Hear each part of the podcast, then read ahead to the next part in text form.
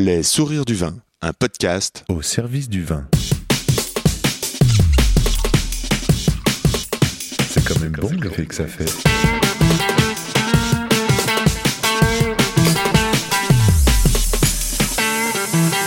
Attends, reviens, j'enregistre. Non, on fait silence.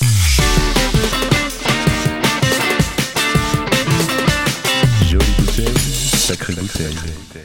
Bonjour, hello, the smile of the wine. Bonjour les sourires du vin, le podcast au service du vin. Ici c'est Yann Diologen, rue de la Roquette. Enfin, cette fois-ci c'était Chamber Street, New York. Les sourires du vin, c'est un podcast pour vous aider à cheminer dans le et les mondes du vin. Qui se met comment au service du vin?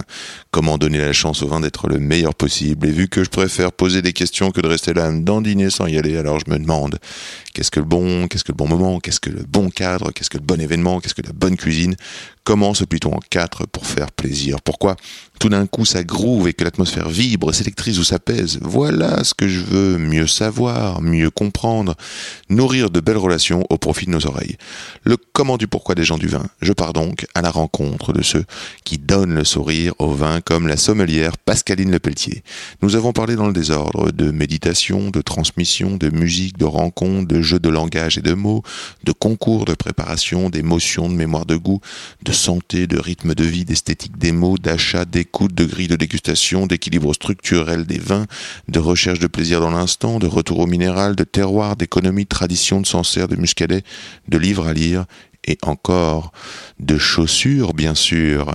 C'est une rencontre avec un grand talent et c'est à boire avec les oreilles. N'oublie pas, où que tu sois en bas de chez toi et pas loin de chez toi, il y a forcément un caviste ou un restaurateur passionné qui saura t'entendre et se régaler d'échanger sur le et les mondes du vin. Pour communiquer avec moi, je réponds sur Insta à Yann Diolo, Y-A-2-N-D-I-O-L-O. And now, let's talk with Pascaline Le Pelletier. Bonjour Pascaline. Bonjour, Bienvenue sur le podcast. merci beaucoup. Merci de me recevoir au Racine New York. C'est euh, c'est incroyable pour moi. C'est impensable d'être là. Je, je suis tellement heureux. Ça agrémente mon, mon voyage. C'est une cerise sur le gâteau. C'est une pépite. Ouais. Voilà, je suis très, très très content. Pascaline, euh, j'admire la façon dont tu euh, accueilles tes clients, ton engagement à table, par le corps, euh, par les mots et par ta manière de guider. J'ai pu sentir euh, l'émerveillement, l'émerveillement partagé. toi qui s'émerveille, tes yeux qui brillent, et puis euh, les clients. Euh, ma table voisine, l'autre soir, euh, j'ai vu la magie so- du service opérer. Quoi des souverains qui se forment, qui se dessinent, comme des échos au plat, à l'atmosphère, au, dévouement de l'équipe. J'admire aussi, je l'ai senti à plusieurs reprises euh, en me documentant pour préparer notre rencontre, cette capacité que tu as à te, remettre en question et de continuer à avancer. Euh, ça, ça m'a beaucoup euh, touché. Je me demande comment on se prépare au succès. Tu vois, j'ai l'impression que c'est pas le succès qui compte, mais le fond du projet, l'utilité de l'action, le sens, la direction, l'identification de ce que tu réalises qui compte le plus. Alors je n'attends pas et je te pose directement cette question qui me tient à cœur. Comment est-ce que l'on continue à se remettre en mouvement quand on en est là, quand on en est au sommet, quoi, par exemple Ça va pas les questions, ah ouais, j'ai oublié préciser, il est 10h du matin, on boit un café. J'ai fermé le restaurant hier soir. Ah, À quelle oui, heure t'as fini Pas trop tard. Je suis rentrée, il était, une heure- il était 2h du mat quand je suis rentrée hier. Ouais. Pas trop tard. Ah oui. Donc Merci, la, Yann. la- la- la métas- métaphysique sisyphienne euh, dès qu'on commence. Euh, bah, mais c'est simple parce qu'il n'y a, pas de sommet. Il n'y a pas de sommet. Pas de sommet. Mais non, il n'y a pas de sommet. C'est pas. C'est marrant comme on, on- on a cette, euh, ces représentations de se dire que voilà, à un moment donné, on, pas- cette espèce de on escalade, on grimpe, il doit y avoir, il doit y avoir quelque chose là-haut, mais en fait, euh, c'est pas vrai. On sait très bien que c'est pas comme ça. Alors c'est quoi, c'est une course de fond, c'est un cap, c'est... euh, Même pas Non, même pas. C'est quoi C'est le mouvement perpétuel, quoi, en fait. perpétuel, ouais. C'est euh, c'est, euh, un élan de vie, c'est tout ce que vous voulez. Mais avoir un sommet, ça veut dire qu'il y a une fin, ça veut dire qu'il y a une hauteur, ça veut dire que. Et euh, bah, on peut en parler, mais on est, on- nous, on est, je pense qu'on est des amoureux du vivant et le vivant n'a pas de début, n'a pas de fin. Enfin, peut-être qu'il y a un début sans doute euh, chimique du vivant, mais donc non, parler de parler de sommet, c'est une, c'est- juste une, une- pour moi, c'est des concepts qui, euh, qui malheureusement, nous, ouais, fonctionnent pas et, et nous éloignent de, nous, nous éloignent de ce qui nous fait vivre au quotidien, enfin de ce qui nous fait vivre. Donc non, il y a, y a un mouvement, il y a un mouvement, il y a des rencontres, il y a la, la vie. euh, la vie me fait changer de, de cap tous les jours. Euh, Les rencontres avec des personnes euh, subitement ouvrent des nouvelles perspectives. Euh, D'accord. Voilà, donc non, il n'y a pas de sommet du C'est vraiment les hein. rencontres qui te, qui te guident et tu te laisses aller à ces, ces choses-là et, et continuer à avancer. Ouais. Hmm. Bah, c'est des rencontres, mais c'est des rencontres qui peuvent être humaines, c'est des rencontres qui peuvent être esthétiques, c'est des rencontres. Je, on- voilà, on est, on est, on est- on est des petits points dans l'univers et, euh, et, on, et on a une, une micro-perspective de notre petit point de vue. Et le, je pense qu'on a tous un jour eu un, un mot qui subitement nous a fait comprendre des choses. Ouais, J'aime beaucoup cette idée de se dire que euh, on, est, on, est, on est structuré par nos langages et par une certaine vision du monde qui est une structure lin- linguistique. Et, et le jour où quelqu'un vous donne un mot qui subitement mais j'ai j'ai- jamais pensé qu'on pouvait utiliser ce mot-là pour comprendre quelque chose d'autre. Subitement, on se dit, ma mince, en fait, il y a tellement de choses qu'on ne peut pas voir parce qu'on a un certain angle continuons à, à, à- à changer d'angle, à nous désangler tout le temps. Ouais. Voilà, c'est donc il n'y a pas. Voilà. C'est remarquable, c'est vraiment une belle pensée pour commencer la journée. non, c'est vrai. Désanglais, se laisser euh, être suffisamment ouvert pour pouvoir euh, se laisser euh, embarquer ou euh, en tout cas être à l'écoute, ça me paraît, pas mal. Je, me permets de faire euh, le, une sorte de palmarès. parce que nos auditeurs, je suis pas sûr qu'ils savent tout ça, moi-même j'en ai appris beaucoup. Et je repars en, en- en 2006 parce qu'on n'arrive pas à ce niveau-là en un jour. Je reparle de niveau, mais c'est, euh, ça doit être grisant pour toi d'ailleurs, j'espère que tu vas nous expliquer ce qui, ce qui t'anime. Euh, 2006, meilleur jeune sommelier euh, vin de Loire. 2007, meilleur sommelier de Bretagne. Euh, 2008, finaliste, meilleur sommelier de France. 2010, finaliste, meilleur sommelier de France. 2012, finaliste, meilleur sommelier de France. 2018, attention, meilleur ouvrier de France, euh, catégorie sommellerie. 2018, meilleur sommelier de France. Alors, depuis toi, est-ce qu'on dit toujours meilleur sommelier de France ou sommelière de France Euh, Sommelier, est, sommelier est, un, est un mot qui, qui est à la, au dictionnaire de l'Académie française. Après, dans cette, dans cette version-là, on utilise le neutre. Le neutre, neutre et le neutre est masculin. Donc, euh, Ça a la gueule de- de voir l'écriture incursive, euh, meilleur euh, sommelier, de- entre parenthèses, Euh, R, ah ouais E, France. eh ben, c'est peut-être une suggestion que je vais apporter au bureau du DSF Ouais, pas mal, ouais, merci du DSF. Merci. et en parler. Ouais. Ouais, ce serait pas mal. ouais. Donc, euh, pour continuer, euh, tu dispenses des cours au Culinary Center de Manhattan. Mhm. Euh, les magazines te décernent des prix comme Best Long Wine List pour Rouge Tomate à Chelsea by le magazine World of Fine Wine, la personnalité de l'année 2018 par la RVF. Tu es une entrepreneuse, ici tu es- cofondeur, Non, le- non, non, je suis euh, euh, associée sur le tard. Voilà. associé sur le. Mais Ouais. tout de même, tout de même, c'est quand même une, une aventure entre- de- de- d'entrepreneur. Ouais. Euh, Master of Wine, Master sommelier. Master Sommelier, Ouais. c'est pas pareil. Pas encore, pas encore le Master of Wine. Master of Wine, c'est vraiment un gros, un gros titre. Pourquoi pas? Pourquoi pas, ouais. On verra. Mmh, Meilleur sommelier du monde? Participe au colloque euh, Women in Wine, écrit des articles pour la revue des vins de France, euh, joue, joue, joue encore au tennis? Jouait au tennis, ça c'est sûr, en compétition. Alors, plus en compétition, mais ouais, je joue, encore. joue encore. Joue encore, Philosophe, ouais. Ah non, apprenti philosophe. apprenti philosophe, mais que de talent, mais que de Ah, talent. non. Est-ce que tu peux m'expliquer la, la différence entre le concours de meilleur ouvrier de France et de meilleur sommelier? Je sais pas ce que c'est- je sais pas la différence. Euh, oui, Qu'est-ce que bah, c'est que ce le- concours alors, le- le Ces con- concours. Ces concours. Alors, le concours du meilleur sommelier de France, c'est un concours professionnel euh, an- biannuel Euh, ouais. où euh, un certain nombre de candidats euh, enchaînent des ateliers techniques et euh, avec des performances de sa vie, cette théorie, euh, voilà, Mhm. avec, avec une finale. Donc c'est une compétition, un peu Mhm, comme si vous voulez, euh, je sais pas, des championnats de France en sport. Euh, le meilleur ouvrier de France, c'est quelque chose de tout autre. Euh, c'est un diplôme D'accord. euh, qui euh, a Donc été on va à l'école pour ça. on ne va, non, un, malheureusement, on ne va pas à l'école. On va à l'école de la vie ou à l'école professionnelle. Ouais, ouais. C'est un diplôme qui récompense une certaine expertise et une certaine maîtrise Mhm. dans son domaine, qui est le domaine de l'artisanat. Ouais. Un diplôme créé dans les années 20, justement, pour reconnaître au niveau national ces, euh, ces connaissances et ce savoir-faire français euh, exceptionnel qui, parce que c'était de l'arti- de l'artisanat, n'était pas aussi bien considéré que, que d'autres corps de métier. Et euh, pour ceux, il y a effectivement pareil des épreuves qui permettent de, de juger la capacité purement technique des personnes, mais il y a aussi une idée de, de- de transmission et de capacité à comprendre l'excellence traditionnelle et le savoir-faire et à la donner à la génération future. Donc on est beaucoup plus sur quelque chose euh, d'humain, dans, dans le concret, euh, dans, la, dans la préparation des épreuves et dans le- l'examen des épreuves, beaucoup plus vaste en termes de culture, on peut avoir beaucoup plus de culture générale euh, et une compréhension de là où on s'inscrit. Et voilà, et donc c'est une, promotion. Donc on, on y a, pareil, il y a des épreuves qualificatives, mais au final, s'il y a 12 finalistes qui sont 25 finalistes ou 30 finalistes Ouais. qui ont le niveau requis, ces 30 finalistes deviendront euh, un des meilleurs ouvriers de France. Et le titre, c'est vraiment un des meilleurs ouvriers de. France. Donc Ouais, c'est ouais. pas du tout Le- le, meilleur.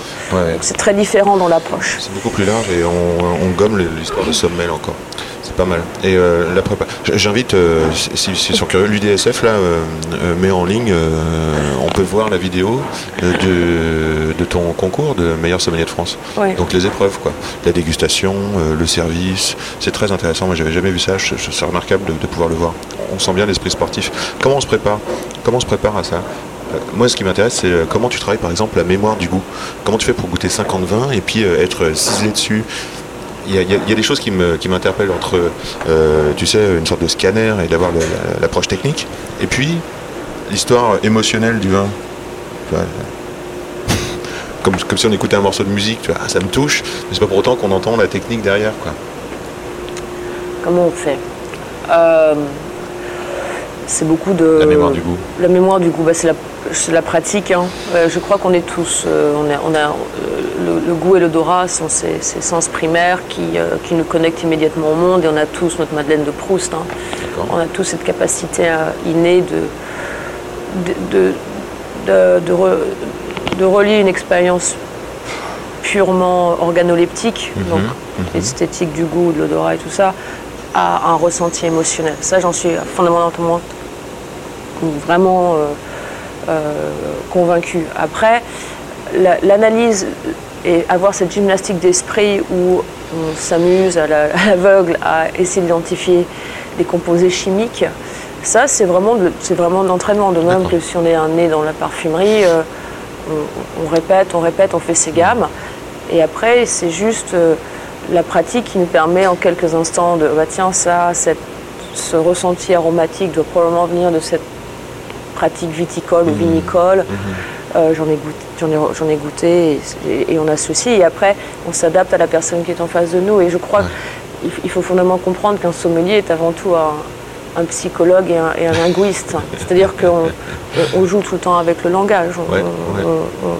et c'est peut-être pour ça que j'ai, le fait d'avoir fait des études littéraires euh, me permet d'avoir juste accès à un vocabulaire peut-être un petit peu plus vaste, d'avoir plus, plus régulièrement et depuis plus longtemps euh, appris l'importance des mots. Et, Ouais. et j'aime énormément lire et j'aime énormément, je pense qu'un vocabulaire riche euh, est, est- est une clé incroyable et les- tout le monde devrait continuer à apprendre des mots, une Ouais. fois encore, Ouais. parce que ça permet une expression précise. Et, et euh, donc voilà, donc cette, cette, euh, donc c'est un mélange de tout. Après, bon, voilà, j'ai juste une chance incroyable, c'est que le vin me parle. D'accord. Euh, de même que j'ai une chance incroyable, je suis une très mauvaise musicienne. j'ai essayé désespérément, mais voilà, je, je pianotime, mais bon, je ne serai jamais la, concertiste de mes rêves. Euh, mais voilà, il y a des gens qui ont. On a tous un talent, euh, on, a tous une, un talent de relation au monde. Il faut juste qu'on le trouve, et moi j'ai trouvé dans le vin. Donc après le reste, c'était plus. c'est pas du, c'est pas du boulot génial. pour moi. J'adore, j'adore, j'adore, j'adore. Je peux bien comprendre. Je- Souvent, je dis que les mots sont pas grand-chose par rapport à ce que je ressens. Et, et en fait, c'est une histoire d'expression. Quoi. C'est, c'est, on est bouleversé, on est, on est touché d'une certaine manière. Et comment l'exprimer, comment le partager. Euh, puis choisir les bons mots quand on est sommelier en, en face, c'est sûr. Tu me parles de musique. Je sens que tu aimes la musique. Et tu m'as choisi, as choisi un morceau. Tu as choisi un morceau qui s'appelle Some Girls Are Bigger Than Others, des Smiths. On va écouter ça.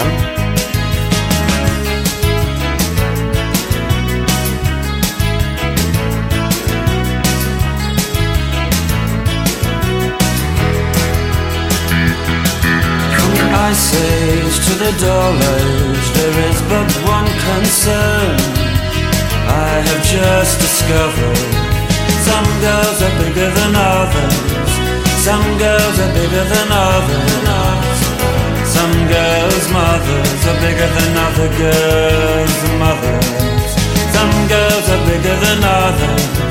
Some girls are bigger than others. Some girls' mothers are bigger than other girls' mothers.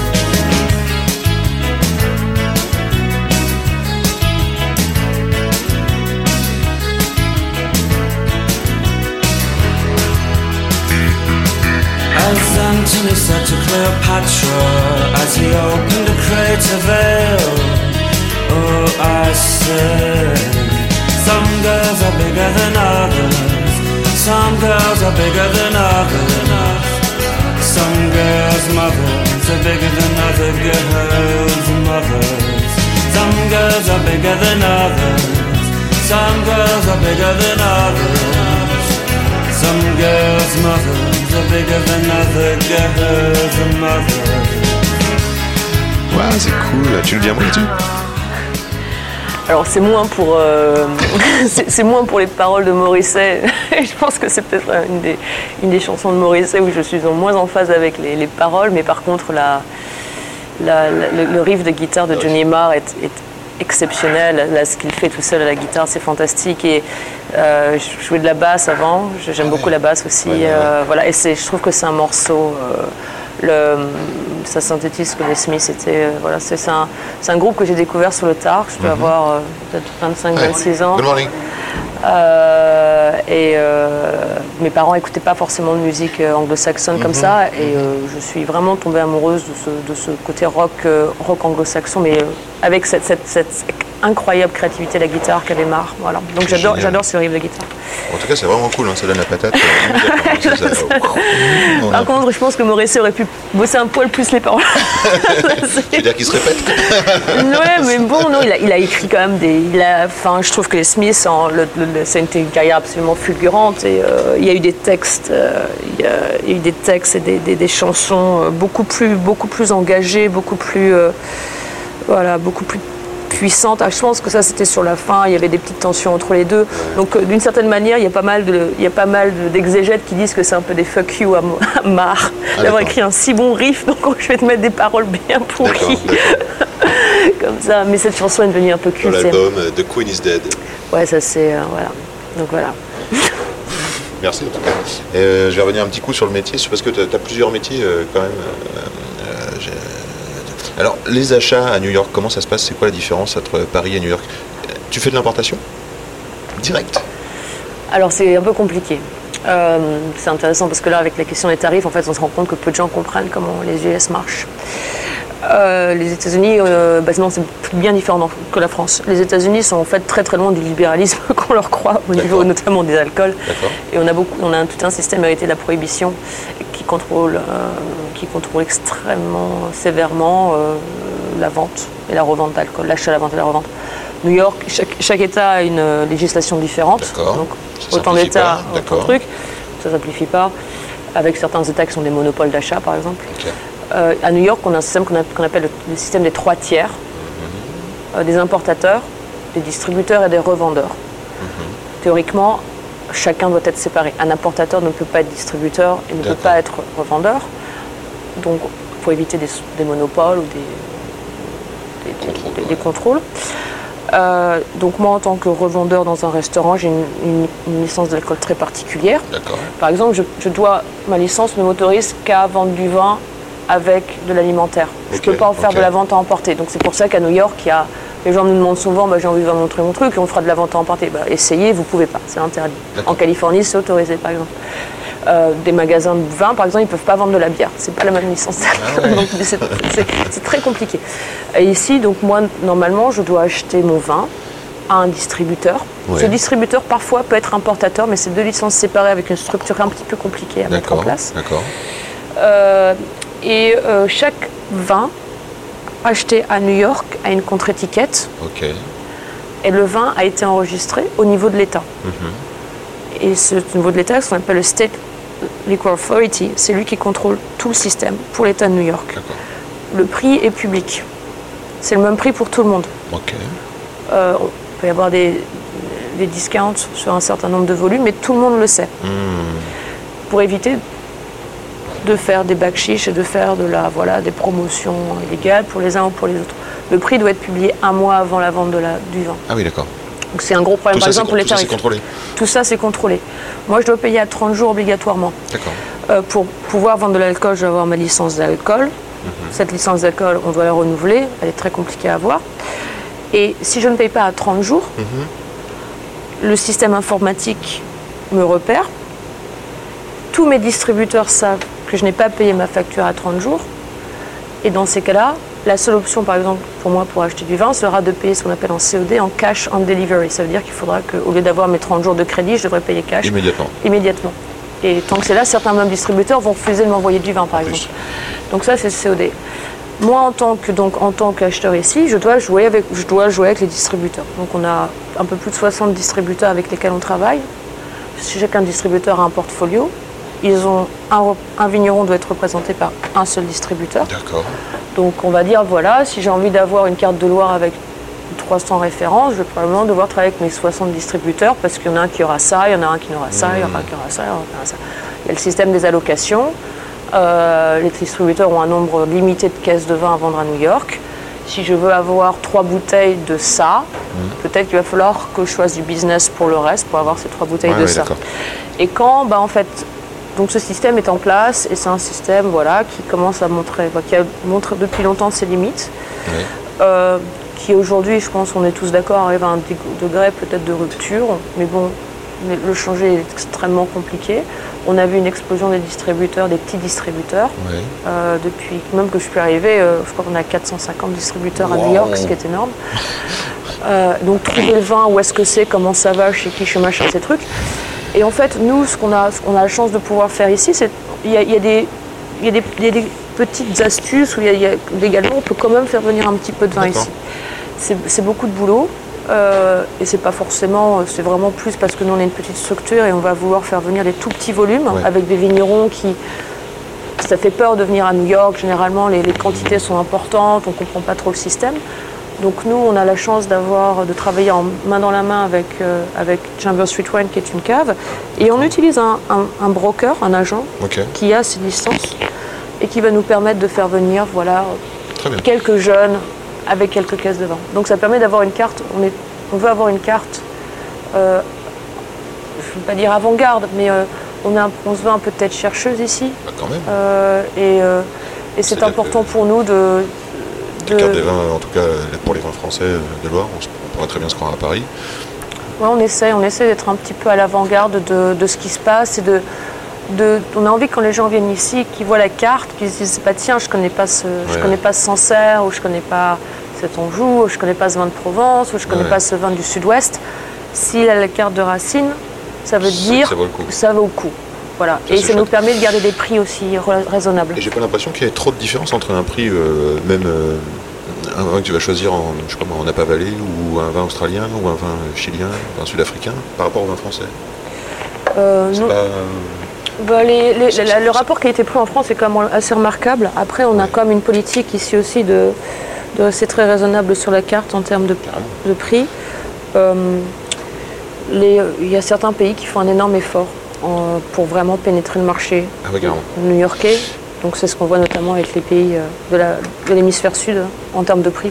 notamment. Ils veulent être très, ils veulent Ah oui, être très ils- compétitifs. D'accord. Donc, Il faut, un, faut un vrai effort sur le prix. C'est quoi la proportion des vins français là dans ton restaurant? Alors j'ai Ça fluctue, mais je veux dire, européen, on est quand même grosse main. On va dire qu'on on doit quand même 80, 80% européen, je veux dire 65% français. Ah ouais, cool. Euh, on- euh, Arnaud Tronche qui a créé, qui a créé le restaurant euh, avec, avec David euh, était des- vraiment beaucoup plus européen. Quand ça a commencé avec un peu de, un peu d'US, euh, et là on, on ouvre un peu, mais aussi parce que le, le consommateur euh, est devenu beaucoup plus ouvert à- aux vins de qualité, peu importe l'origine. Voilà. Ça c'est cool. Euh, alors, tu es prof? Qu'est-ce que tu enseignes Qu'est-ce que tu transmets? J'essaye d'être prof. ouais. Euh, bah, Qu'est-ce que j'enseigne euh, J'essaye de transmettre, j'y arrive pas. Alors, c'est quoi les, que- les questions que tu te poses Qu'est-ce que tu aimerais bien transmettre? Tu transmets à qui d'abord? Parce que ça dépend. On a notre public. Quoi. Quand, tu, quand tu fais un cours ou un atelier, euh, Je, je transmets- enfin, je- j'enseigne dans la formation des futurs sommeliers. ah, génial. Donc, ça va être des futurs pros. Ouais, des futurs- Qu'est-ce que tu leur demandes à ces futurs pros? Quelles, sont les qualités que tu, tu aimerais trouver dans le métier? Un, la curiosité. Curiosité. la, la curiosité, la capacité à, à devenir son propre critique. Je pense que c'est un gros Mm. problème de notre métier, c'est euh, c'est euh, c'est cette, cette sensation qu'on ne peut pas avoir une opinion et, vraiment se créer euh, au fur et à mesure euh, voilà, un palais sans avoir toujours à suivre, euh, suivre des tendances ou des Instagram ou des choses comme ça. On a une Mm. diversité de vins dans le monde aujourd'hui qui est fantastique. Donc un, c'est ça. Liberté. Lib- J'entends aussi. Ouais, liberté de, bah, une sens- un sens Un critique. sens critique, ouais, d'accord. Donc le 1, c'est ce que j'essaie de leur enseigner un sens critique, c'est le passé philosophe. Après deux, si on bosse en restaurant, bah, il faut comprendre que le restaurant, c'est pas forcément que du glamour. Euh, c'est un métier fantastique, mais c'est un métier euh, à part, épuisant, Physique. physiquement épuisant et Physique. psychologiquement épuisant, Carrément. parce que en fait, on est toujours dans, euh, on est toujours dans l'écoute. Ouais, Quand on est en salle, c'est c'est des heures et des heures d'écoute. Euh, c'est un métier où il faut écouter ses, dès qu'on commence à avoir une notion managériale, bah, il faut écouter ses équipes. Et quand on est sommelier, bah, c'est un travail de main dans la main avec le chef euh, qui est très important. Et après, c'est aussi un métier, on va faire de la réalité, mais c'est, de l'argent et c'est du business. Donc c'est, euh, un Hmm. métier où on ne fait pas beaucoup d'argent, euh, malheureusement. Pour les, ah, voilà, il y a, ah, bon, il y a quelques succès évidemment, mais autrement, c'est pas quand même là où vous allez faire des millions. Il faut accepter ça. Et donc, je veux, je veux vraiment que les, les gens se rendent, les- mes, jeunes se rendent compte, que, mes jeunes, mais moins jeunes se rendent compte qu'on est, qu'on est, euh, qu'on fait partie d'un, d'une- on fait partie d'une, structure où on Mhm. on n'est pas les stars du show. Mhm. Et euh, que sans le travail, euh, le sans le travail du vigneron à l'origine, et sans le travail de chef, le sans le travail de, de toute l'équipe, bah, on ne ferait pas grand-chose. Donc voilà. Donc un- une espèce de check de la réalité. Ouais, ouais, c'est bien. Ça, ça donne euh, vraiment euh, des facteurs de réussite. Il y a un point quand même, euh, est-ce que tu leur parles de santé par exemple? Parce que la dureté du métier, euh, l'accès quand même à, à beaucoup de vin, parfois d'alcool. C'est une très très bonne question. C'est un peu l'éléphant dans la pièce en ce moment. Dans notre, on a, on- voilà, c'est quelque chose dont on a beaucoup parlé à un moment, on en parle beaucoup moins. Et surtout, un- pour moi, c'est un petit problème avec le, le- ce renouveau, notamment de, de tous les salons, de, ce- d'un certain mouvement des vins quand même aujourd'hui qui disent voilà, les vins on peut en boire, sans Ouais. un on peut en boire plus. Ouais. Alors on n'en parle pas assez, euh, malheureusement, et euh, honnêtement, j'en parle de plus en plus. Très bien. Euh, parce que c'est un vrai problème endémique. Euh, le problème de l'alcoolisme, le problème d'abus des substances, le problème du, du rythme de vie et de, Tout à fait. et de, de l'éthi- de l'éthique et de, de l'éthique de vie. Euh, par exemple, ici au restaurant, on a une politique de zéro alcool. Très bien. Euh, parce que justement, on a- on- c'est très facile de tomber dans un alcoolisme un petit peu snob. Mhm. On a bah oui, non mais je vais boire parce que c'est, de la Romanée Conti. Oh bah tiens, il y a aussi un verre de ça et un verre de ça. Au final, on, est, on est tenté très Tout très facilement, on est tenté tout le temps et on, s'en rend pas compte, mais un verre entraîne le second et, très rapidement on peut, on peut vraiment développer une addiction. Alors on en parle nous ici dans- avec nos équipes. Ouais. Cette mise en place de la tolérance zéro, c'est pas parce qu'on veut pas avoir du fun, hein, c'est juste parce qu'on voit les dangers et que c'est très Ouais. difficile d'être responsable. C'est un lieu de travail aussi. C'est un lieu de travail. Si quelque chose arrive ici à un de mes employés, voilà, ou même pire pour nous, c'est l'employé ici qui a, un, qui a un verre de trop et qui va dans la rue et qui, voilà, Ouais. là. Et après avec, euh, avec avec les étudiants, c'est des choses qu'on va mettre, euh, qu'on, je sais qu'on va mettre de plus en plus en place. Parce qu'une fois, une fois encore, aujourd'hui, c'est extrêmement pernicieux parce qu'il y a un côté, euh, il il faut pas être hygiéniste. De, on a, je, je- généralement en France, euh, voilà, je sais qu'à chaque fois on me demande bah, qu'est-ce que vous pensez de la politique anti-alcool en France? Il y, a, y y différents problèmes. L'addiction est absolument un problème. Après, euh, dénier la valeur culturelle euh, d'un produit comme le vin et, et le mettre, euh, voilà, le, le- le brûler, le, le brûler en autodafé, c'est c'est absolument ridicule. Par contre, continuer à, à dire que toute forme d'addiction est, addi- est une addiction, est une maladie, et donner des, des clés pour euh, apprendre à, à s'en sortir. Et je pense, ouais, et honnêtement, le mouvement, des- le mouvement des vins nature, pour pas le nommer, a hum, une certaine vision du monde, non, mais de, de- de liberté et tout ça, autant libératoire et, et- et importante que cela a été, a aussi ses limites et il faut, il faut en être conscient. C'est bien. Voilà, donc non. Ici, euh, euh, Et, c'est au-delà compliqué. de, et au-delà de tout ça, toi, comment tu fais? Tu fais du sport? Euh, tu, Comment tu te libères l'esprit? Comment tu fais pour avoir un équilibre entre euh, toute cette pression, demande et tout ça? Ou, et Comment tu fais pour te... T'as un coach, par exemple, comme une sportive? Quand j'ai préparé mes concours, ouais, j'avais un coach. Ouais. Euh, comment je fais? Bah, euh, C'est très simple. euh, T'es très organisé, peut-être? Ou- Oui, oui, un, je suis organisée. Deux, bah, il y a des voilà, il y a des codes de conduite. Donc, euh, je ne bois pas pendant la semaine ou très très peu. Je- tous les vins que je goûte, je crache. Même quand je suis chez moi, je fais honnêtement le, dimanche, c'est journée sans alcool à la maison, pas d'alcool. Boire beaucoup d'eau. alors, ma- malheureusement, en hiver, je fais moins de sport, mais l'été, je- j'essaie au moins de faire 2 à 3 heures de sport par semaine. Quand même. Euh, et euh, alimentation extrêmement saine. J'ai beaucoup de chance parce que je travaille dans un restaurant qui, qui promeut ce type d'alimentaire. Génial. hein. J'ai travaille en plus cours, produits bio. voilà, beaucoup de sommeil. Sommeil. Euh, Mais j'essaie tu de dormir. Carrément, euh, Non, mais j'essaie, de dormir. J'ai Voilà, là, tu vois, quand- il est, il est 10h, t'es là. euh, Les heures, je suis là, mais je- quand je suis à la maison- du matin, ouais.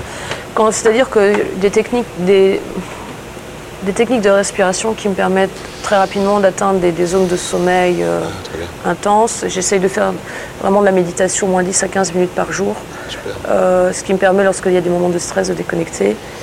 Euh, donc c'est vrai que notamment passer les concours, parce que j'ai préparé les concours pendant quasiment deux ans et demi, ça a été un- très intéressant pour moi de... Enfin, j'ai passé les concours notamment parce que je voulais voir si, malgré la, la charge professionnelle, j'étais quand même capable de, de me donner du temps et d'avoir ce temps à moi où je pouvais m'enrichir intellectuellement, apprendre, refaire ces exercices mnémotechniques et tout, parce que c'est très compliqué quand on bosse énormément, et surtout aujourd'hui avec, avec l'utilisation des téléphones et tout ça, on- le span d'attention est, très très très compliqué à avoir très rapidement, en 15 minutes on, on zappe et on zappe et on zappe. Donc c'était un exercice aussi pour moi, tous ces concours de, ok, est-ce que je suis capable de changer de rythme, décompresser, couper ça, si j'ai une heure, d'être pleinement dans cette heure-là. Et donc ça m'a remis à faire du sport, à refaire de la méditation, à refaire tous ces exercices, à manger différemment, à manger mieux, à boire plus de thé. Alors par exemple le café, bah voilà, je vais boire du café. Non mais c'est deux, deux tasses de café, deux cafés le matin. Après-midi, je bois plus le café. Euh, j'ai commencé à vraiment boire beaucoup plus de thé et, et d'herbes, enfin de- d'infusion, quel type de plante. Donc, voilà. C'est c'est ça, c'est c'est c'est chiant.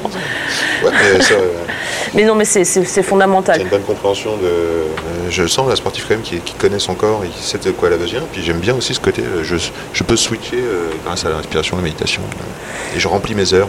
Mais il faut bien comprendre que c'est, c'est, il y a une recherche, il y a une recherche de plaisir. C'est-à-dire que je me force pas à faire ça. C'est, c'est, j'essaye dans tout ce que je fais aujourd'hui d'avoir une vraie satisfaction de l'instant. Génial. Donc c'est, c'est vraiment se dire voilà, quand je suis en salle, je suis en salle et je m'éclate en salle. J'ai pas envie de faire Ah, un truc en me disant merde, j'ai encore deux heures à tirer, ça fait chier. Mais ça, c'est quelque chose que, que aussi j'essaye d'apprendre à mes jeunes. C'est-à-dire que si vous choisissez ça, si vous avez envie de faire ce métier ou quoi que vous fassiez d'autre, un- une des clés, c'est dans l'instant T quand vous faites quelque chose, essayez de le faire au mieux. Parce que vous, aurez, vous aurez cette- ce petit moment de satisfaction personnelle Personnel. très fort. Et je crois vraiment qu'il y aura un relargage en plus probablement endocrinien de quelques molécules chimiques qui nous rendront heureux. Donc tout est lié, mais euh, voilà. Donc euh, ça, il ne faut pas faire des choses pour. euh, on aura toujours des contraintes et des choses à faire qui nous emmerderont fondamentalement. Mais tant qu'il faut les faire, autant les faire le, le mieux, le plus vite possible, ce sera le moins, douloureux. Alors c'est super, tous ces, tous ces petits propos personnels. Je vais t'interroger un petit peu plus sur le vin et sur tes goûts. Mm-hmm. Et euh, j'aime bien cette phrase que tu as dite, là, You are what you eat. Euh, et tu reprends, toi, You are what you drink. Alors, euh, qu'est-ce que tu bois, Pascaline? C'est une, bonne- c'est une bonne question, mais surtout, Au fait, le bon, c'est quoi? Qu'est-ce que. hum, Qu'est-ce qui te renverse dans un Qu'est-ce qui fait que tout d'un coup tu te dis Ah, c'est bon, j'ai envie de. Ça me touche? Qu'est-ce qui est bon? Grand, grand et vaste sujet. eh oui, Dans le vin, hein, Dans le vin, oui, oui, euh, bah, dans le vin, bah, ce, qui me, ce qui me touche dans le vin, généralement, c'est quand même. euh, euh, c'est- j'ai énormément travaillé pour avoir des grilles de, de validité organoleptique, hein, une fois encore. Euh, enfin, ouais, bon, Donc voilà. la, la grille de validité, ça va être par exemple, euh, parlons de la bouche, euh, euh, l'acidité, l'alcool, euh, le- les amertumes, les cette sucres. espèce de, ouais, de grille anglo-saxonne analytique. Ouais, voilà. Donc ça, c'est un truc que j'ai appris et que, dont je me détache maintenant très facilement. Oui, bah c'est ça en fait, je m'en fiche aujourd'hui de, de, de la cohérence euh, ou de l'é- de l'équilibre entre guillemets structurel d'une bouteille. Voilà, ah, l'acidité elle est haute, l'alcool il est bas, enfin, il est sec. Ça, tout Enfin, ça, fiche. Ouais, j'ai balayé parce qu'en fait, je l'ai appris, je suis capable de le faire, je suis capable de juger si demain je fais une compétition un peu. Je suis judge dans un, dans un truc euh, au World, je suis capable de dire bah ouais, c'est en check. Ça ne m'intéresse absolument pas. Euh, mais par contre, c'est une étape cruciale que je pratique encore au quotidien parce que c'est un, c'est- c'est- ce sont des, des grilles qui permettent quand même de, un, d'avoir un langage commun avec énormément de professionnels du vin et. Et deux, de, de pouvoir passer à l'étape suivante. C'est-à-dire que sans avoir fait ça, par exemple, je ne me serais jamais intéressée à la qualité des acides, à la diversité, la diversité du monde de l'acide dans le vin, euh, entre le succinique, entre le tartrique, le citrique et tout ça, les, les réflexions que j'avais dans les bouches, d'où ça vient, comment ça vient et tout. Donc, de plus en plus, je suis dans la chimie du vin, ça m'intéresse énormément. Euh, J'essaie de comprendre ça, je suis pas du tout chimiste, mais voilà, je lis beaucoup là-dessus. Pour, euh, pour a- aller encore à à l'autre niveau, qui est qu'est-ce que le bon pour moi, et avoir cette capacité de pouvoir comprendre pourquoi un vin me touche et pas un autre, et comment est-ce que pourquoi est-ce que ce, ce- ce vin fait résonner quelque chose en moi Et là, on va bien au-delà évidemment de l'analytique. On va, on va dans l'intuitif, on va dans le pur émotionnel, on va dans la dimension esthétique, où subitement j'arrive à reconnecter à la fois l'intellect et le sensoriel. C'est-à-dire que je crois vraiment on est des animaux incroyables, on est des animaux avec un cerveau exceptionnel, mais on reste des animaux.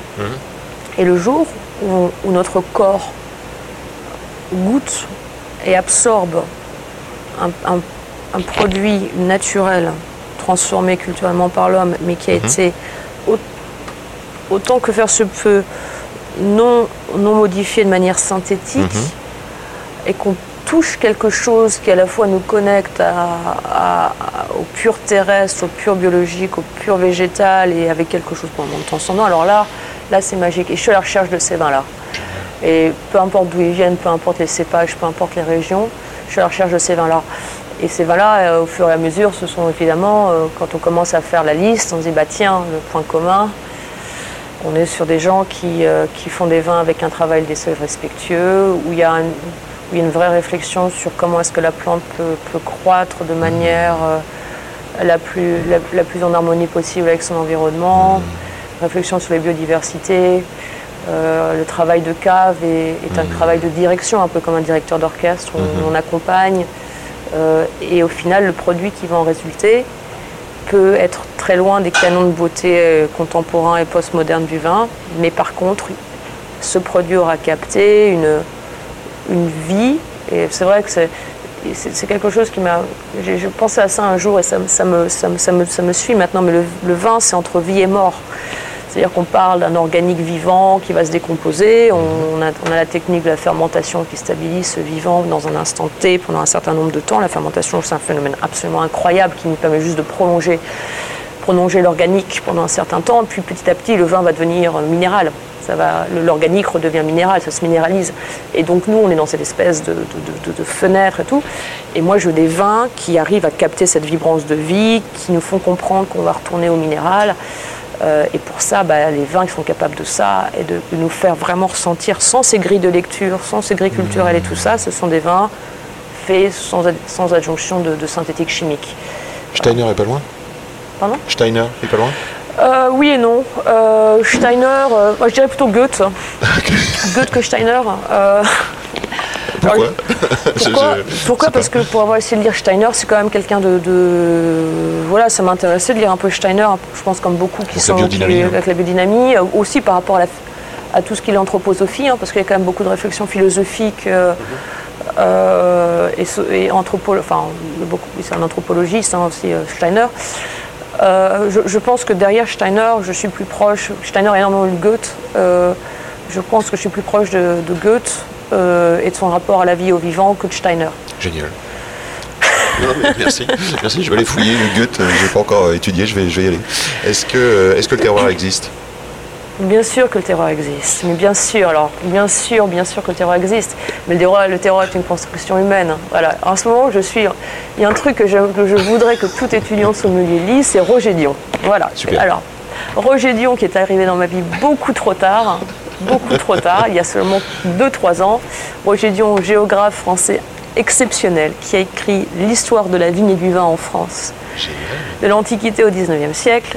Roger Dion, euh, donc géographe de formation, mais historien de la vigne, qui a écrit une- une- des monuments d'une brillance intellectuelle dans une langue absolument délectable. C'est tellement bien écrit. Le terroir est culturel. Le terroir, le terroir est une création culturelle, mais ça ne veut donc il, il- il montre que, que sans marché, sans nécessité commerciale, sans nécessité euh, religieuse ou politique, certains, voilà, des- les terroirs ont été créés pour des raisons très particulières par l'homme. Et peut-être que les plus grands terroirs aujourd'hui ne sont pas en production. Mais ça ne Ça, veut c'est pas, intéressant. ça ne veut pas nier, ça ne veut pas nier qu'il y a une identité locale, pédologique, euh, climatologique, géologique, euh, qui permet effectivement une production absolument identitaire et propre à un endroit T à un moment T. Mais dire que le terroir, aujourd'hui, comme on le dit, a une, vision extrêmement naturaliste, c'est tout aussi faux que de nier le terroir. C'est vraiment l'intérêt. Beaucoup de gens disent ah bah tiens c'est un grand vin parce qu'on est sur les calcaires de Bourgogne, blablabla. Ouais. oui, oui et non. On est sur les calcaires de Bourgogne. Euh, travaillé, réfléchi, observé Depuis longtemps. depuis longtemps par euh, les, les cisterciens et les bénédictins, parce qu'ils ont adapté un cépage très particulier, des techniques de vinification très particulières Ouais, qui ont ouais. permis de sortir ce vin magique que sont les grands crus bourguignons. Mais cette interaction, voilà, généralement, on, on- on est en train aujourd'hui de dire bah, le terroir, c'est le sol et tout ça. Non, non, c'est la terre, bah, c'est mon vin que touche goûte comme ça parce que c'est des granites. hein. D'abord, des granites sans doute, mais des granites euh, avec peut-être un, un sursol autrement. Donc on est, on est un petit peu dans l'excès inverse et on a un petit peu nié le côté culturel du terroir. Mais c'est indéniable, bien sûr, bien sûr que c'est... Voilà, enfin... oui, Le terroir existe. le L'homme fait partie du terroir. Mais bien sûr, bah oui, l'homme fait partie du terroir. le- et et l'homme et l'homme dans sa dimension économique, et je crois que c'est un gros mot aujourd'hui. l'homme, euh, l'humain, tu vois, parce que L'humain l'homme Oui, l'homme femme. l'homme et femme, l'homme langue neutre. Mais c'est vrai qu'aujourd'hui, on a tendance à nier, à nier le, le côté, par exemple, euh, économique, économique hein, du, du terroir. Mais bon, il y a beaucoup de choses. C'est marrant parce qu'on on, la- on a la mémoire courte, hein, mais il suffit de relire vraiment ce qui s'est passé au début du XXe et ce qui se passe aujourd'hui dans énormément d'endroits, de régions viticoles. Et on se dit, en fait, voilà, on, on a l'impression que des styles de vin qu'on boit aujourd'hui, on se dit, bah, c'est la tradition, mais en fait, non, c'est une tradition Ouais. qui a, qui a- qui a La 40 tradition, c'est le mode qu'on a continué, qu'on a perpétué. Et qu'on appelle tradition. À un moment donné, c'était. Je sais pas, est-ce que, tout le monde a vinifié en barrique, par exemple Tu vois? La tradition est une, est une, est une projection, euh, est une projection humaine euh, qui aujourd'hui permet de, de- de- de se relier à une histoire. Il ne faut pas oublier que l'histoire est toujours écrite par les vainqueurs. Ouais. Voilà, donc après, euh, voilà, souvent je, je cite l'exemple de Sancerre, hein, voilà, où euh, nous on nous apprend à l'école de Saint-Marie qu'un Sancerre c'est un Sauvignon. Sauvignon et Pinot Noir, mais Sauvignon blanc, de, tendu, vif, euh, avec ses acidités pointues, euh, ses notes fiolées, tout ça, euh, avec les malolactiques bloqués. Voilà, ça c'est les grands sauvignons de Sancerre, minéraux et tout. Hein, après, on commence à creuser un peu l'histoire sancerroise et on se rend compte que, bah, avant l'onologie des années 70, euh, Sancerre, les malots, elles se faisaient souvent. Il y avait peut-être un poil de botrytis et c'était élevé en bois. Et après, une fois qu'on creuse un petit peu l'histoire sancerroise, on se rend compte qu'en fait, Sancerre, il y avait beaucoup de pinot noir avant la guerre et avant, avant la création des syndicats viticoles en Champagne, parce que les- le pinot noir était aussi vendu en Champagne pour faire des Et après, on creuse encore un petit peu et en fait, on se rend compte qu'il y avait, c'est principalement des rouges, il y avait du pinot, il y avait du gamay, il y avait déjà du chasselas, il y avait du gouet, il y avait du sauvignon, c'était complanté. En fait, sauvignon, il y avait que sur Chavignol parce qu'il y avait les abbés de Bourges. Enfin, Et voilà, et on est, à, on est à peine à 150 ans d'histoire. Donc je dis, mais alors c'est quoi la tradition sancerroise C'est quoi? Et, mais c'est, ça que je, je voudrais apprendre à mes étudiants, c'est de se dire, écoutez, euh, il y a ce qu'on apprend aujourd'hui, pour un examen, vous allez devoir apprendre que c'est ça, mais par contre, le plus enrichissant, C'est qu'il faut creuser. le plus enrichissant, c'est regarder l'histoire humaine qui a mené à ce qu'on est aujourd'hui. Pourquoi et comment. Et, et après, vous vous rendrez compte que c'est, on est sur les mêmes problématiques. C'est du commerce, c'est du religieux, c'est du politique, c'est de l'adaptation. C'est comment est-ce que je peux vivre dans ce petit coin de terre, ce petit lopin de terre et en faire le mieux possible pour que le produit que je vais vendre puisse avoir une valeur et que je puisse vraiment en faire quelque chose. C'est exactement, on vient à ça. Et, mais dans ce, dans ce respect de, de, l'écologie aujourd'hui. Voilà, c'est, ce qu'on a oublié, c'est qu'on est devenu... euh, c'est quoi C'est- Descartes qui disait être comme, comme maître et possesseur de la nature, comme maître et possesseur. Aujourd'hui, on veut être maître et possesseur, mais on doit être comme. C'est-à-dire que c'est une analogie et on ne domine pas notre sujet, quoi. On voit bien. Tout- toutes les interventions sont quand même un peu. Heureusement qu'il y a 10h49. Un type, euh, un type qui plante de la syrah euh, sur les micachistes dans le muscadet, ça te, ça te fait quoi? Un type qui prend des mécachistes dans le... Qu'est-ce que ça me fait? Ça me fait Syrah que... Mais, euh, Syrah atlantique, y a- y a- ça te fait quelque chose? Ou ça te- Mais je, une fois encore, on est. Alors le problème aujourd'hui avec les appellations, on est quand même un petit peu bloqué sur les cépages, mais euh, est les, cé- bloqué, ouais. les cépages ont toujours, ont toujours bougé. Bien sûr. Euh, les cépages ont toujours bougé. Ça c'est vachement intéressant de voir comment ils ont bougé. Après, je pense que c'est moins une question de quel cépage que de se dire euh, quelle diversité végétale voulons-nous?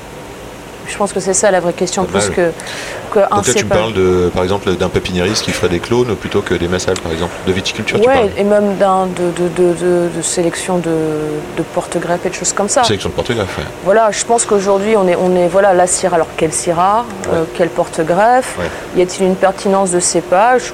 Pourquoi pas? Euh, Le melon de Bourgogne dans le muscadet est une réalité économique depuis quelques siècles, venu de Bourgogne parce qu'il fallait trouver des cépages à distillat pour les, marchés néerlandais. hein, c'est quand même comme ça. Il ne faut pas oublier que le muscadet, ça a été un marché de distillation pendant, des siècles. Et pourquoi un marché de distillation? Parce qu'on était de l'autre côté du péage de Bretagne d'un grand, donc vous n'avez pas besoin de faire des vins de qualité parce que les vins de qualité étaient des vins. Enfin, voilà, donc on est là-dessus, on est dans un. Alors pourquoi pas Pourquoi pas? Euh, après, il faut aussi se rendre compte qu'on a qu'on a la chance en Europe d'avoir des siècles de des siècles et des siècles de diversité variétale qui ont été éliminés après le phylloxéra. Et il y a sûrement des cépages qui ont, qui, qui ont très bien poussé pendant. alors, on sait bien aujourd'hui qu'il y a des changements de cycle, euh, de cycle qui sont compliqués à, à prévoir. La Euh, saison. hein. euh, les saisons, euh, l'eau aussi notamment, les Ah oui, cycles, les ouais, cycles De, de pluie, les, les sécheresses très, très fortes sur certains, voilà, Mmh. qui vont devoir demander des réadaptations du, du végétal. Mais quand on relit les textes, et là c'est marrant parce qu'hier j'ai un, un de mes très bons clients qui est arrivé au restaurant, il m'a trouvé le bulletin de la Société industrielle du Maine-et-Loire qui date de 1835. Et donc, c'est moi aujourd'hui l'amener ici. Donc, il a, c'est un, un collectionneur de bouquins, mais il me regarde, parce que j'en ai trouvé deux. Donc, il y a, 60, il y a, quoi? Il y a 65 pages que j'ai commencé juste à feuilleter hier dans le métro de, de, de, de- de domaines viticoles qui recensent les cépages et les techniques de taille en 1826 dans l'Anjou. Et il y avait une diverse. Voilà, et je, et je- et je peux lire ça. Et en même temps, je- et on me dit, ouais, ça doit être accessible sur le site de la BNF Gallica, qui est une mine d'or d'ailleurs.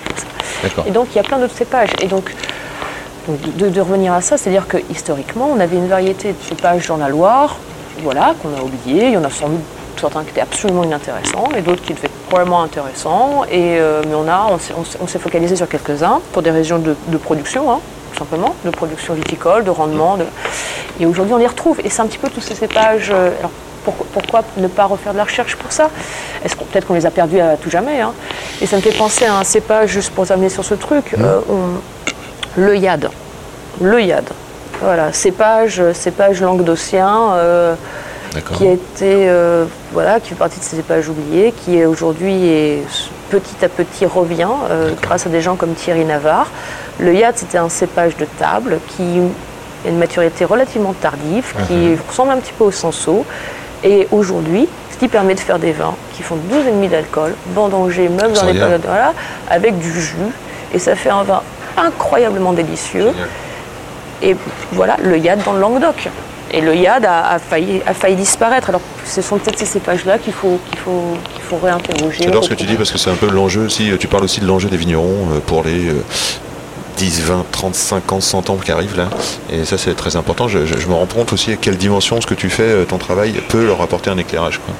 C'est quand même- Non, non, mais je- la recherche, bah, tous les vignerons ne sont pas euh, en train de chercher dans leur terroir euh, l'histoire. le- Ils s'intéressent au marché certainement, comment vendre les bouteilles que je produis et faire vivre leur famille. Mais là, il y a une dimension euh, où on peut s'interroger plus en, en- je dirais, en, en espace et en temps. Quoi. Ça me Ah, C'est un truc qui m'intéresse beaucoup. Après, il y a certains, voilà, il y a, a quelqu'un qui j'aime beaucoup parler, c'est Patrick Baudouin, qui est euh, le président du syndicat viticole de l'Anjou Blanc. Mhm. Patrick était un ancien libraire, c'est un, Mhm. un- quelqu'un qui a une culture incroyable. Patrick a fait des recherches vraiment très très importantes pour l'Anjou sur la pertinence du chenin de sucre euh, et du chenin sec, euh, en, retournant dans les archives. euh, dans les archives, il a, ressorti tous les travaux du docteur Maisonneuve que personne ne connaît vraiment quand on, nous on apprend le vin, qui est un- quelqu'un exceptionnel au début du siècle à Saumur, qui a fait aussi beaucoup de travaux sur, la pertinence viticole du chenin et du cabernet franc dans, la région. et quelqu'un comme Patrick à la tête d'Astragia, c'est important parce qu'effectivement, euh, il y a une vraie recherche et, ça permet d'ouvrir des portes. Et c'est pour ça que le problème aujourd'hui, je pense qu'une fois encore, il y a, il y a, il y a- malheureusement pour des marchés qui demandent euh, 10 ou 15 cépages, parce que c'est un petit peu près, à peu près le nombre de cépages qui aujourd'hui sont valorisables dans le monde du. Voilà, faut, faut être, faut être, faut être réaliste. Euh, on ne peut que soutenir les élans de diversification et de diversité. Alors après, la seule chose euh, aujourd'hui où je me pose beaucoup de questions, c'est les évolutions avec les hybrides et, et tout ça. D'accord. Euh, voilà, où il y a notamment, là on voit qu'il y a des recherches qui se font et on autorise euh, des hybrides, euh, euh, notamment dans des appellations viticoles à, l'essai, à Bordeaux, hein, ils ont aussi ça. Et entre la recherche de laboratoire qui essaye de faire avancer pour des causes très particulières et, ce qu'on a déjà et ce qui a déjà vécu et, des, plantes qui ont déjà traverser, des, traverser la, réalité de l'implantation euh, réelle sur le terrain. Voilà, c'est une question que je me pose beaucoup. Voilà, et, euh, euh, mais je suis vraiment pour la diversité du végétal. Et ici au resto, oui, je cherche des cépages. Ouais, ouais, ça m'intéresse à bloc. Et je cherche des cépages, mais là, au, au vin au vert, ce que je t'ai fait goûter l'autre jour, ce, ce vin géorgien euh, de Meshketi, euh, fait à partir de quatre cépages. sauvage. euh, sauvage, pré-phylloxérie, 400 ans d'âge. Ça, ça je- oui, c'est ça que je recherche. C'est ça que je cherche et que j'ai envie de soutenir. Et que j'ai envie de soutenir en disant de mettre ma crédibilité d'experte, parce que c'est ce que je suis devenue. Je suis, je- une partie des concours et tout ce que j'ai passé, c'est pour avoir une crédibilité d'experte auprès du grand public ou d'un certain public professionnel qui ne jure que par les titres et par les diplômes. Bon, ben voilà, je les ai. Donc, je peux- on peut parler, non, mais on peut parler le même langage. C'est un petit peu le jour. voilà. Ouais. Mais Bravo. par contre, dire le jour où, voilà, si je vous mets euh, sur cette table euh, un menu Pinot ou euh, un, je sais pas, un, un Aubin ou donc cette œillade ou ce, ou ce, ou ce, ou ce euh, et je dis ça, à mon avis, il y a du vin, il faut goûter parce que je pense qu'il y a, voilà, j'espère pouvoir au moins qu'il y ait une ou deux personnes qui vont dire, bah tiens, oui, c'est vrai, pas, elle pas tout, tu vois, c'est pas trop mal. Et- et, et- et ouvrir, des, ouvrir des marchés commerciaux pour ces gens-là. Parce qu'au final, on voit le même truc. Et c'était Olivier de Serre qui disait ça, s'il n'y a pas de marché, on arrête la production. Et on le sait très bien. Il Le mec, raison. il ne va, pas- il va pas boire son vin, il ne va pas Donc là, tu vivre. ouvres, de- euh, tu ouvres des brèches commerciales. C'est, chouette. C'est le but. Ouais. Tu sais, euh, on arrive presque à la fin, hein, ça fait presque une heure déjà qu'on- que nous discutons. Et euh, je vais regarder tes chaussures. Je me demande ce que tu as comme chaussures. j'ai des sneaks, j'ai des, des converses. Toutes Converse. pourries. hein. Ah, elles sont pas toutes pourries, elles sont, elles sont Ah non, noires. elles sont- elles sont- noires, à la c'est Regarde, noir. Ah oui, c'est- d'accord. elles sont pourries. Euh, Elles sont ouvertes sur le côté, mais comment tu fais? T'as pas froid? Non, ça tient en fait. Ça tient Ouais, ouais, ça tient. Je suis Ah, dans, le- dans la déconsommation en ce moment. On Donc, voit que J'utilise mes, trucs jusqu'au bout. hein. Ah bah, On voit que tu marches en tout cas. Ouais, Super. Si tu étais euh, un petit portrait chinois comme ça, si tu devais choisir un cépage, si tu étais un cépage, ce serait quoi? Ouais, d'accord. ok, Yana, tes Ouais, questions à la mais non, mais non, non. Non, mais il y en a plein, il y en a plein, mais j'aime le chenin. J'aime le chenin, Ah, super, ça on chenin. s'en mange vite. Euh, si tu étais un millésime, aucune, aucune idée. Aucune idée. Alors là, euh, j'en ai un millésime, j'en sais absolument rien. Euh, t'es en quelle année toi? je suis en 81. Bon. Grand millésime bordelais. Enfin, beaucoup de belles bouteilles bordelaises malgré la. la- Mais non, je sais pas si je suis un millésime. euh, Il y, a- il y a trop de millésimes qui me marquent. Le, le Bon, millésime prochain millésime. correspond à ton tempérament Non, je- voilà, voilà, là. Tu m'enverras un texto. Compliqué, hein, compliqué. Si tu étais une ville, Une ville? Oh là là, mais c'est quoi ces questions? c'est pour se quitter. hein, c'est- Voilà, je- Non, mais je suis, je suis cosmopolite, moi. Je, je sais pas, je serais, je serais entre deux villes. J'habite le monde. Ouais, je préfère le trajet que le point de, le point d'arrivée ou de départ. moi. Ah, génial, Hemingway. Ernest Hemingway. Si t'étais un fleuve, Ah bah la Loire, ça c'est facile. Et si t'étais un sol C'est un sol. hein. Moi, moi, je serais la mer. Moi, je suis plus. euh, Moi, je suis quelqu'un de la mer. voilà. Et je serais un sol, je serais un sol vivant. Voilà, je voudrais être un sol vivant. C'est beau. Est-ce qu'il y a quelque chose que tu voudrais dire, qu'on n'a pas dit? Une idée, une idée contre laquelle tu voudrais lutter? Quelque chose que tu voudrais renverser? Ou un espoir? Pour l'espoir, mais je. Non, je. J'aimerais encourager les gens à. Juste, vous êtes. y a un- je pense qu'on on oublie à quel point on a un vrai pouvoir dès lors qu'on continue à apprendre. Quoi. Et, euh, Apprendre. apprendre à être curieux et être, être son propre critique. Voilà. Aujourd'hui, on, on nous donne tellement de choses toutes faites. Et on- mais voilà. Et aujourd'hui, plus jamais, il faut se battre. hein. Euh, je crois qu'on est dans un, dans un faux confort. euh, et euh, on- voilà, il faut qu'on donne un futur, il faut qu'on donne un demain. Et, euh, et on a chacun notre responsabilité. Et Bravo, peut- Pascaline. on- voilà. Bravo Pascaline, merci beaucoup. Merci. C'est quand même bon l'effet que ça fait. Welcome back, c'était top d'enregistrer cette conversation avec Pascaline. Continue d'apprendre, sois curieux, sois ton propre critique. Quelle belle manière de nourrir et poursuivre nos aventures, chers amis auditeurs. Merci encore Pascaline pour ce rendez-vous au resto Racine New York. Big up pour Felipe Musica pour le son de ce podcast. Pour me joindre, Insta, at Yandiolo, y a 2 n d i o l o. Et comme il n'y a pas qu'Insta dans la vie, un mail, 106 sourire, donc 106 sourire avec un S, at gmail.com, avec pour objet le podcast. Si ça te plaît, si t'es content et pour que ça existe, dis-le au monde. Euh, T'en parles à tes amis, euh, tu fais un petit post, euh, tu nous mets 5 étoiles sur iTunes, alors ça c'est génial, ça nous, donne envie de continuer, et puis surtout c'est très efficace. Un commentaire, une question, une suggestion d'invité, n'hésite pas. Et au plaisir de se croiser ici ou là. Merci.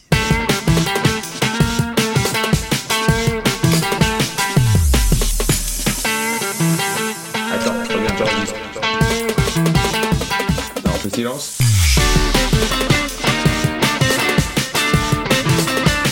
Jolie bouteille, sacrée bouteille.